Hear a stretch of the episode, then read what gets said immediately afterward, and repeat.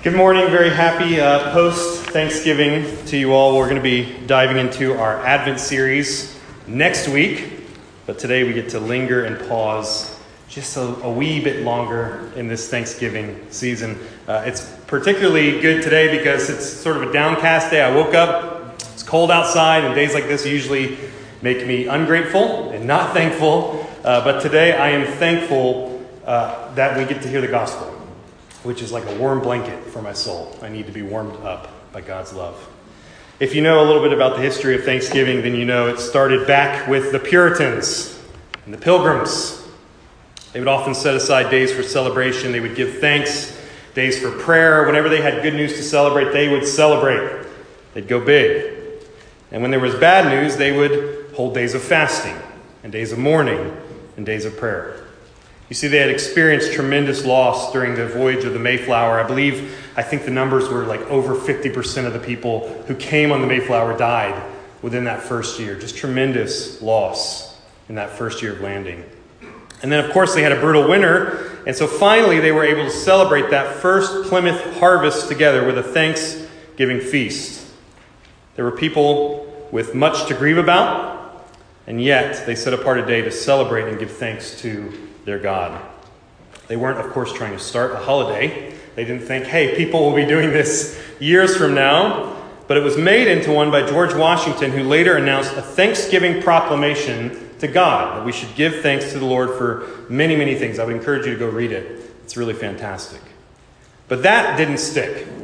It didn't stick until Abraham Lincoln, during the Civil War, reinstated Washington's earlier declaration once and for all and said, hey, we're going to do this. We're going to make this a thing. We're going to have an annual time of giving thanks. And so, just like the Puritans, here we are. We gather annually to celebrate, give thanks to the Lord for all of His grace and His mercy. But for the Christian, of course, an attitude of gratitude and thanks is to be exhibited all year round, not just one day a year. This is sort of how we come 52 weeks out of the year and we celebrate the resurrection. And just one of those weeks happens to fall on Easter right? Easter Sunday. Every week we celebrate the Lord's resurrection. Every day is truly a day of thanksgiving for the believer who has been elected, who's been called, who's been redeemed, who's been born again, justified, adopted, and is actively being transformed and conformed to the image of Christ, our Savior. Last uh, Sunday, I had the enormous privilege. I t- got to tag team a wedding with Ron down here. It was wonderful. We tagged back and forth, and we did the wedding of Alan and Olivia Young. And weddings are just a blast. They're just so much fun. There's good food, there's people happy, everyone's smiling, we're having a good time. Joy, mirth, celebration. Beautiful. And of course, if you're like me, if you are married, then you sit there and you think about your own uh, pre marriage or your own uh, wedded bliss.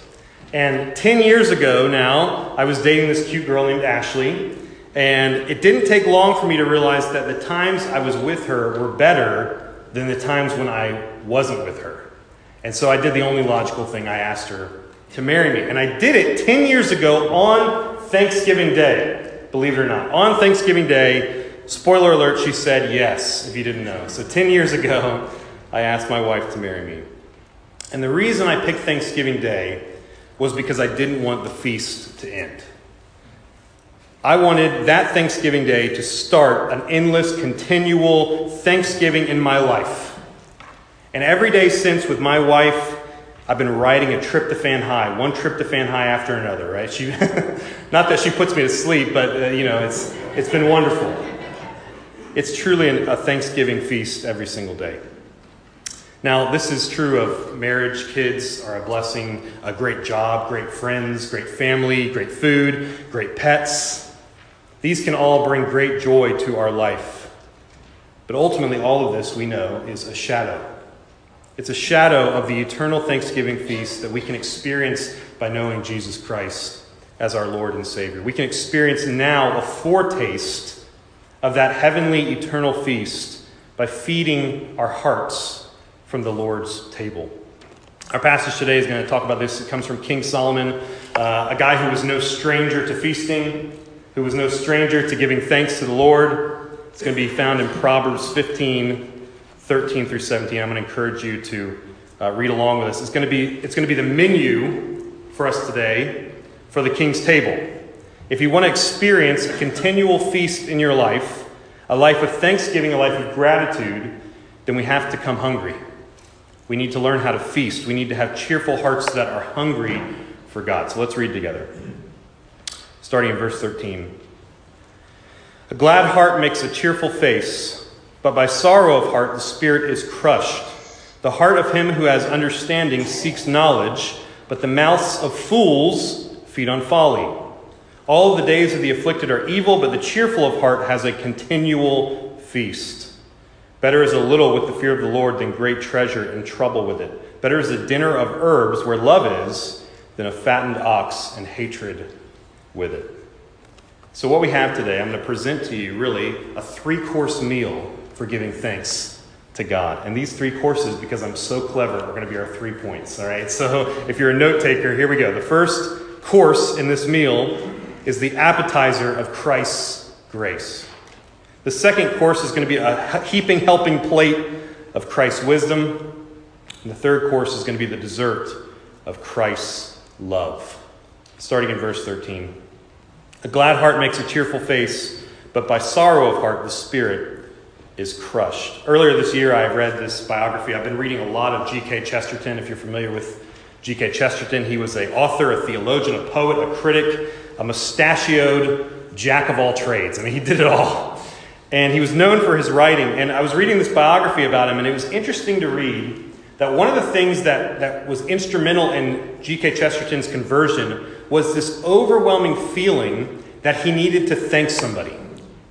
He needed to thank someone, and he didn't know who to thank.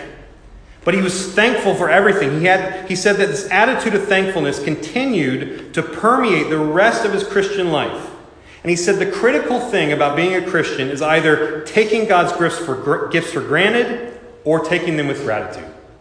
Do we take God's gifts for granted or we take them with gratitude? He once wrote this. He said, You say grace before meals, all right, but I say grace before the concert and the opera, and grace before the play and the pantomime, and grace before I open a book, and grace before sketching, painting, swimming, fencing, boxing, walking, playing, dancing, and grace before I dip the pen in the ink.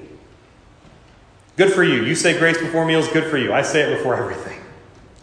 He also famously wrote The worst moment for an atheist is when he's really thankful and has no one to thank. That's the worst moment when you're thankful and you have nobody to thank. The singer songwriter Andrew Peterson, another guy I love, he wrote this song called Don't You Want to Thank Someone? And the lyrics say this Don't you ever wonder why, in spite of all that's wrong here, there's still so much that goes so right and beauty abounds. Because sometimes when you walk outside, the air is full of song here. The thunder rolls and the baby sighs and the rain comes down. And when you see the spring has come and it warms you like a mother's kiss, don't you want to thank someone? Don't you want to thank someone for this? All this thankfulness from God strikes at our heart, which in turn should affect our face. A glad heart, despite all that goes wrong here, will find something to give thanks for, and offer that thanks as worship back to God.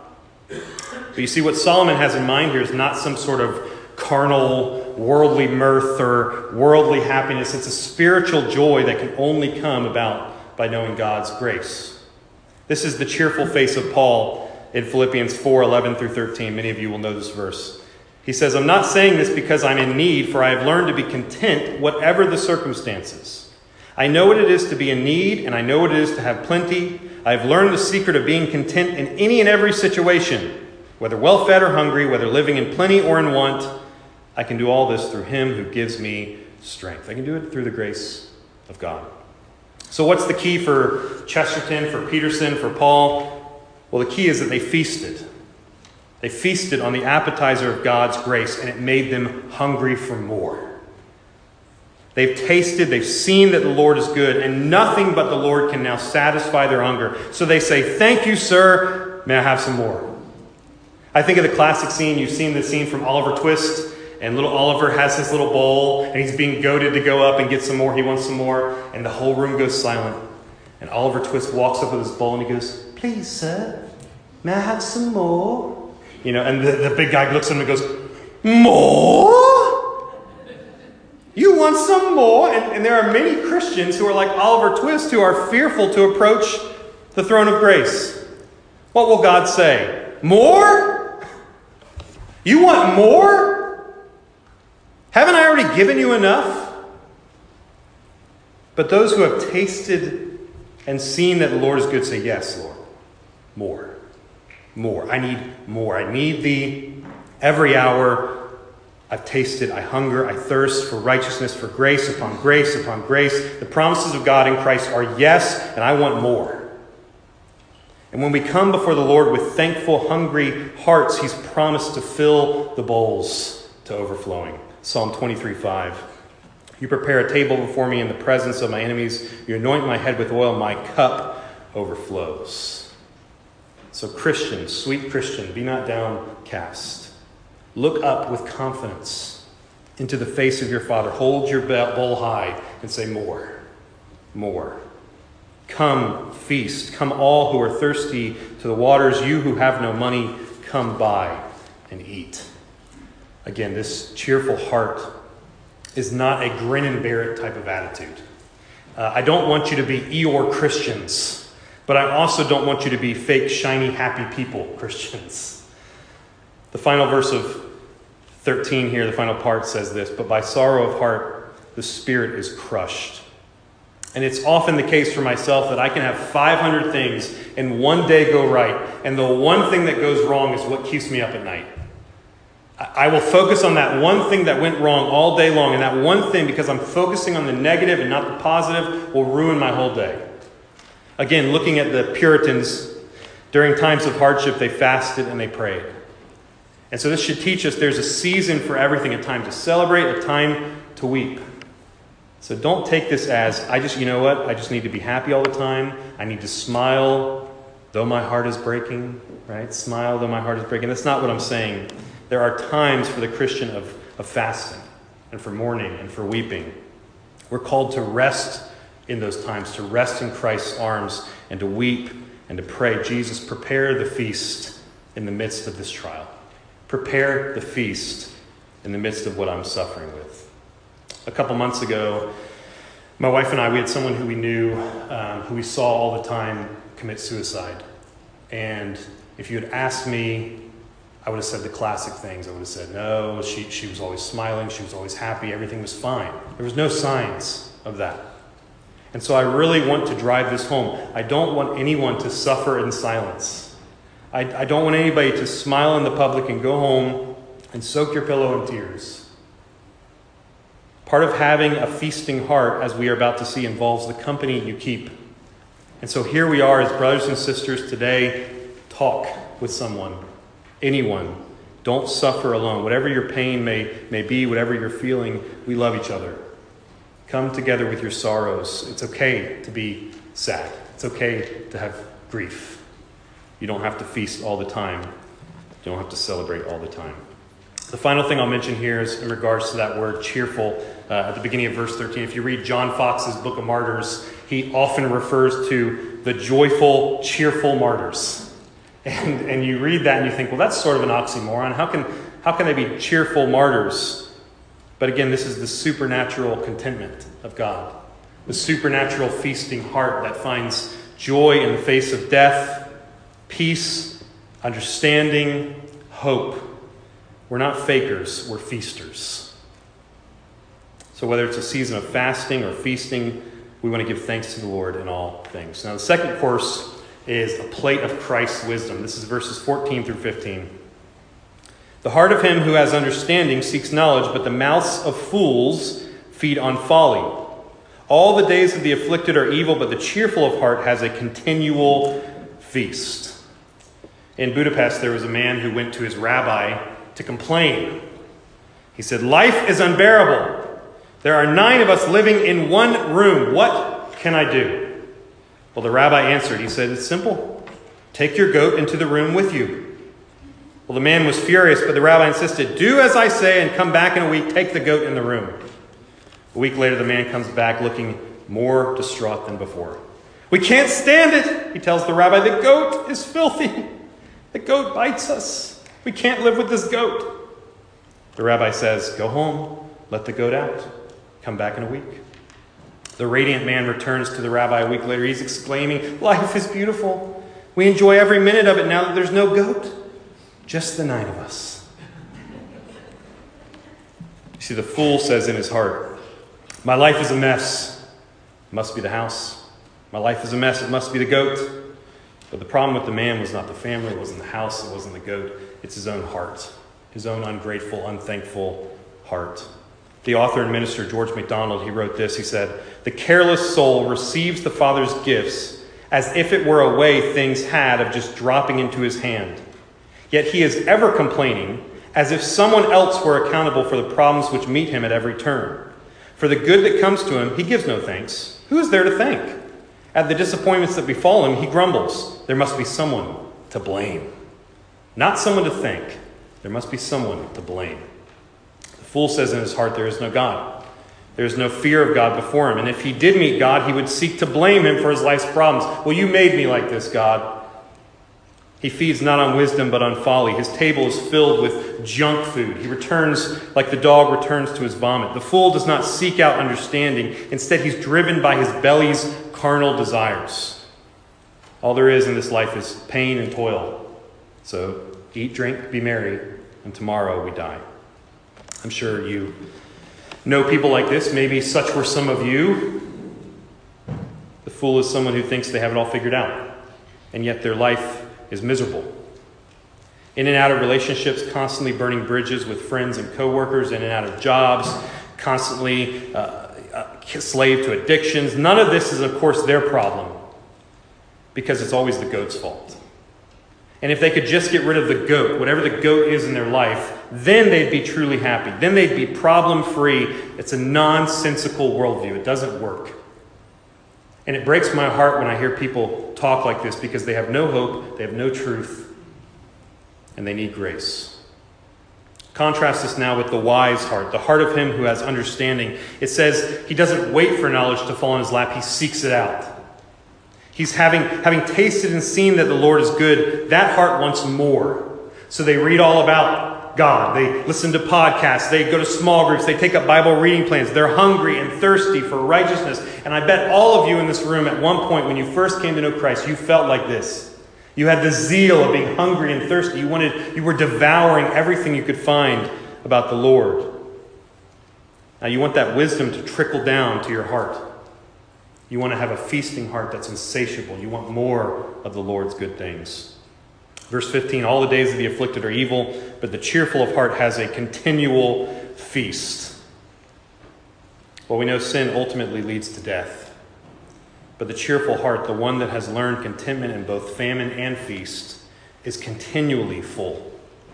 It's, it's continually filled with endless thanksgiving, with contentment. This is a cheerful heart of gratitude, a heart of wisdom, and it sees all of life as a gift.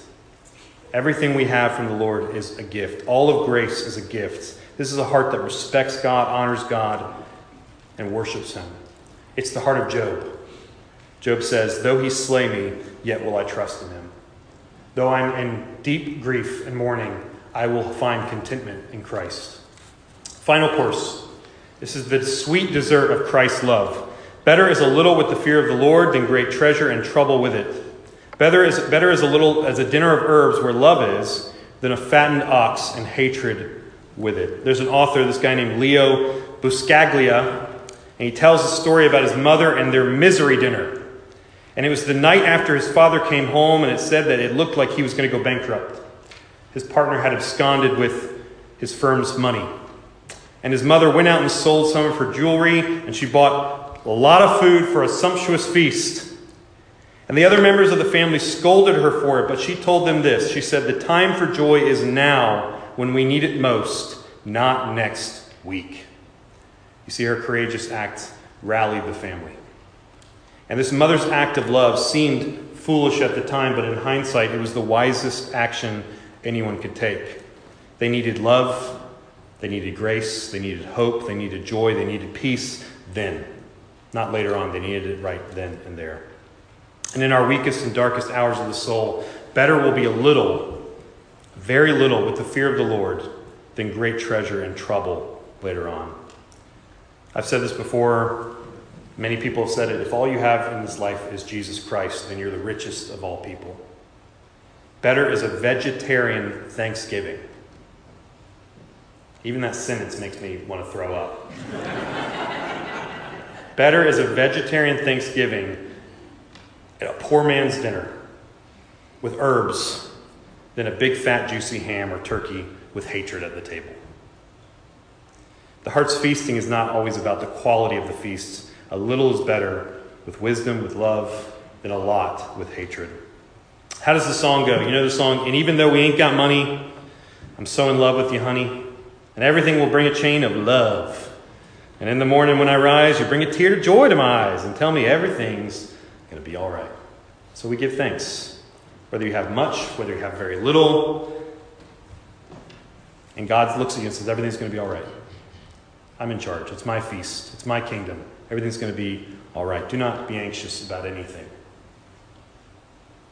1 Peter 4 8. Above all, keep loving one another earnestly, since love covers a multitude of sins.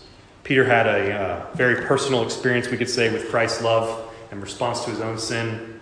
He knew the sweetness of God's love, he knew the bitterness of his own battles, and he experienced great forgiveness during his life. So, as we seek to live these grateful, thankful lives of worship, we have to put on love. We have to put on love and forgiveness. We must forgive others as Christ has forgiven us. We must love others as Christ has forgiven us, loved us. And when we're focused, we're living intentional lives, God honoring lives, our relationships with others will have a continual feast. We'll have a, a, heart that feasts. You see, what, what it means to cover sin is this it, it looks like loving the person the way Christ loved us. It means humbling yourself, casting off pride, and bearing the hurt and cost of forgiveness. When we willingly forgive as opposed to holding grudges or bringing up past sins to be used against others, we're showing grace. When we come, when we cover sin with love, is when we refuse to take part in the negative and destructive habits of gossip, backtalk, insults. This is not what Jesus would do. So we want to love the love of Christ to shine in our hearts.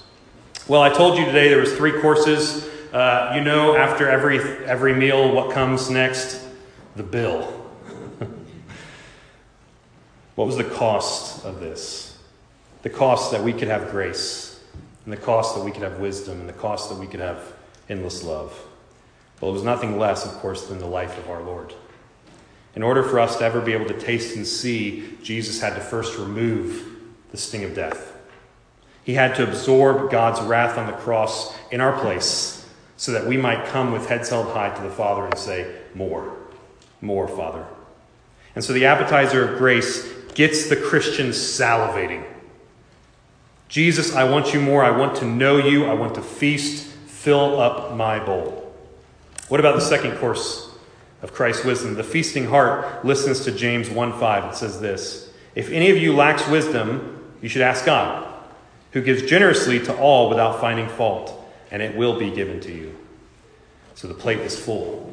And the Christian who desires wisdom should simply pray and say, Lord, give me eating utensils. I see the plate. I want to feast. I don't know how. I need wisdom. Give it to me. Give me the tools that I need. Help me to put off foolishness. I hunger and I thirst for righteousness. I want to I rejoice. I want to be thankful for the little wisdom that I have. But Lord, I'm hungry for more.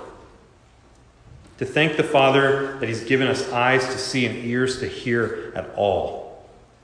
This is the wisdom that Jesus Christ gives us the, the wisdom to see Jesus as beautiful. It's a gift. The final dessert is Christ's love. What was the cost? John 3:16. For God so loved the world that he gave his one and only son that whoever believes in him shall not perish but have eternal life. Romans 5:8. But God shows his love for us in that while we were still sinners, Christ died for us. Do you want to don't you want to thank someone? Does that make you thankful? Does that make you anxious to give thanks? All that you have in this life is a gift. Your salvation's unmerited gift of grace, the great exchange of Christ's righteousness for your filthy rags. Lord, we are thankful. So, whether you live in famine or in feast, we give God worship with cheerful hearts, with faces, with attitudes, not false faces, contented hearts. hearts that rest in God's grace, in His wisdom, and His perfect love. I'm going to leave you with a quote from uh, an American humorist, this woman named Erma Bombeck. She wrote this An estimated 1.5 million people are living today after bouts with breast cancer. Every time I forget to feel grateful to be among them, I hear the voice of an eight year old girl named Christina who had cancer of the nervous system. When asked what she wanted for her birthday, she thought long and hard and finally said, I don't know. I have two sticker books and a Cabbage Patch doll. I have everything. She says the kid is right. Are we beyond blessed? We have sticker books. We have Cabbage Patch dolls. And to top it all off, we have the eternal love of our Creator through Jesus Christ, our Lord, who's with us to the end of the age. May our hearts feast forever.